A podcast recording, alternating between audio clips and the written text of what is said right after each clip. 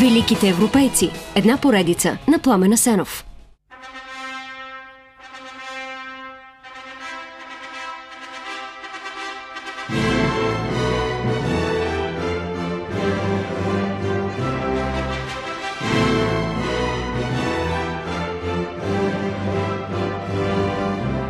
Какво е общото между световно известния английски драматург и поет Уилям Шекспир и световно известния сватбен марш на покръстения немски еврейн, композитора Якоб Лудвиг Феликс Менделсон Бартолди? Почти нищо, освен че марша е част от концертната овертюра «Съм в лятна нощ», вдъхновена от едноименната пиеса на Шекспир.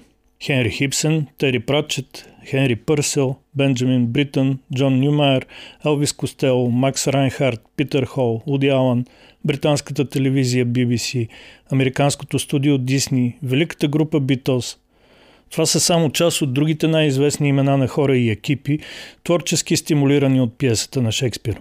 Но нито може, нито има смисъл да се изброяват всички, които черпят идеи от странните и чудни събития, някога някъде са проводили сватбата между Тезея херцог на Атина и Полита, царица на Амазонките. Разбира се, това някога някъде, освен че черпи идеи от мита за пирамид Изба, разказан от римския поет Овидий в неговите прочути метаморфози, се намира най-вече във въображението на великия английски бард.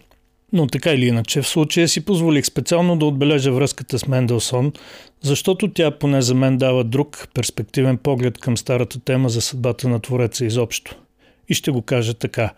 Всеки път, когато слушам сватбения марш, нямам чувството, че аз или някой близък мой приятел се жени отново и отново, както често се оказва, що му отвори очи в реалността.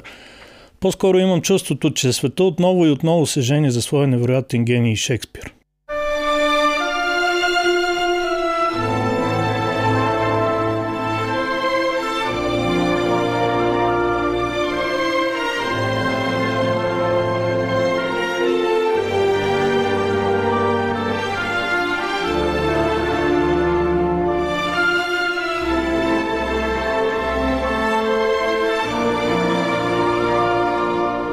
Помните ли тази музика? Композицията на Нино Рото от филма Ромео и Жулета на Франко Дзефирели.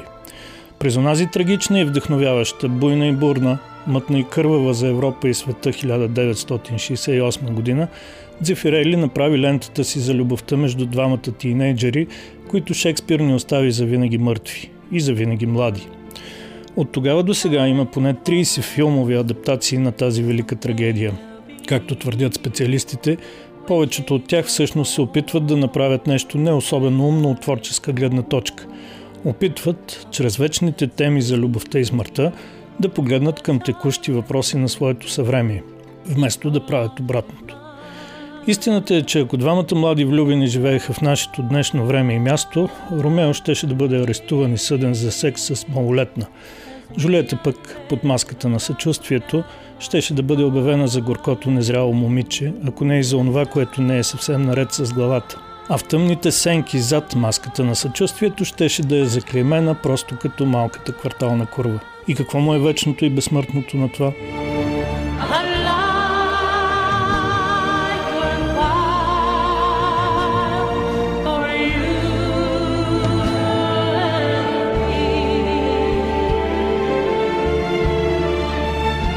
Сигурен съм обаче, че любовта между този свят и неговия главен поет Уилям Шекспир е и ще си остане наистина вечна и безсмъртна.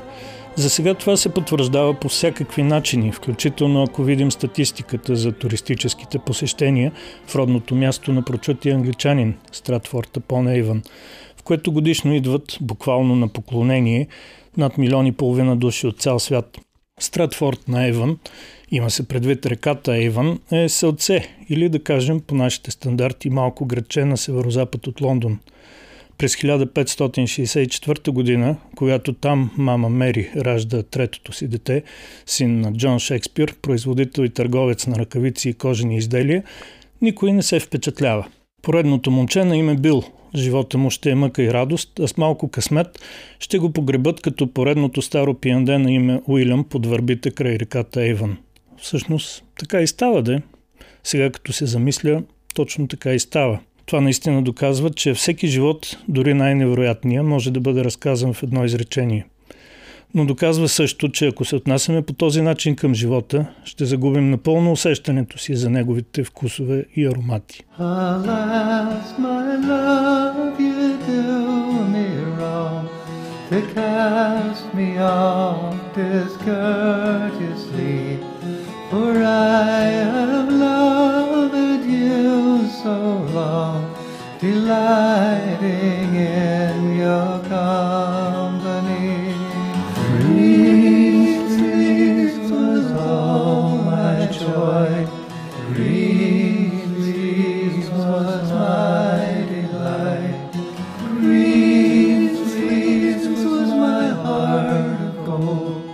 Green Sleeves – Зелените ръкави. Чували сте тази невероятна песен и със сигурност в какви ли не варианти. Например, в изпълнение на оркестър от келтски арфи.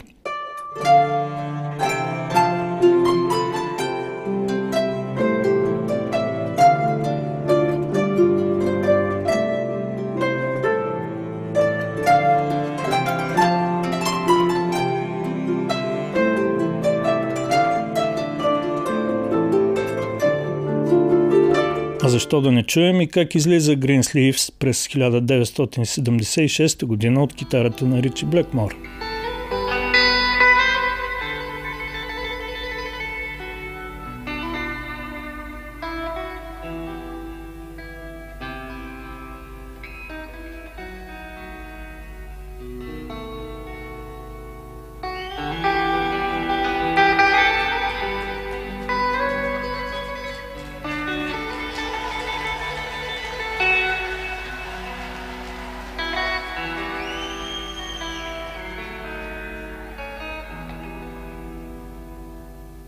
Ако продължим още малко, ще чуем как Ричи смесва романтиката на фолклора с контрапунктите на Бах. Но важното в случая е друго. Важното е самия начин, по който многоликата песен Green Sleeves, като един от символите на елизабетинската епоха, се вписва навсякъде, взима и дава с пълни шепи от и на света около себе си.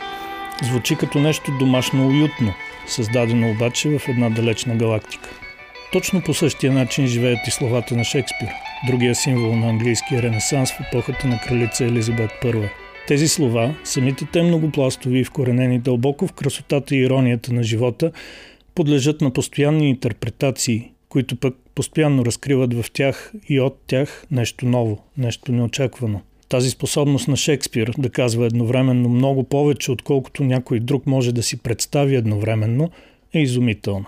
Не знам как да го обясна по-ясно, затова просто ще го иллюстрирам с вариации върху, може би, най-известната реплика на света Хамлет, да бъдеш или не. Първо, Кенет Брана. To be or not to be? That is the question. Но ето какво ни казва с същите думи сър Лоренс Оливие във филма Хамлет от 1948 година. To be or not to be? That is the question. Ричард Бъртън, искате ли да чуем и задъханото, напрегнато като светкавица изпълнение на Ричард Бъртън от 64-та? To be or not to be? That is the question. А какво ще кажете за интерпретацията на нетърпеливия австралиец Мел Гибсън, който изигра дъчани на принц Хамлет през 90-та година в поредния филм на италянеца Франко Дзефирели по трагедия на британеца Шекспир? Голямата изненада в тази поредица, разбира се, е австриец Арнолд Шварценегер, губернатор на американския щат Калифорния, който в последния екшен герой се превъплати по свой си начин в Хамлет. To be or not to be. Not to be.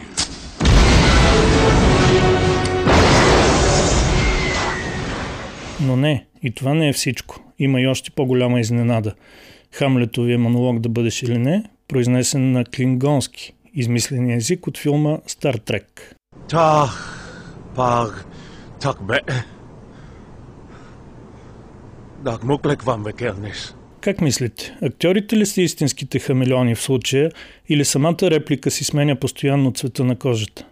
А може би виновен е невероятния мозък, родил тези пластове и пластове мисъл и чувство, заложени във вечния въпрос, формулиран този път не от най-големия философ или друг крилат мислител на човечеството, а от полуграмотен селянин, роден в дълбоката английска провинция.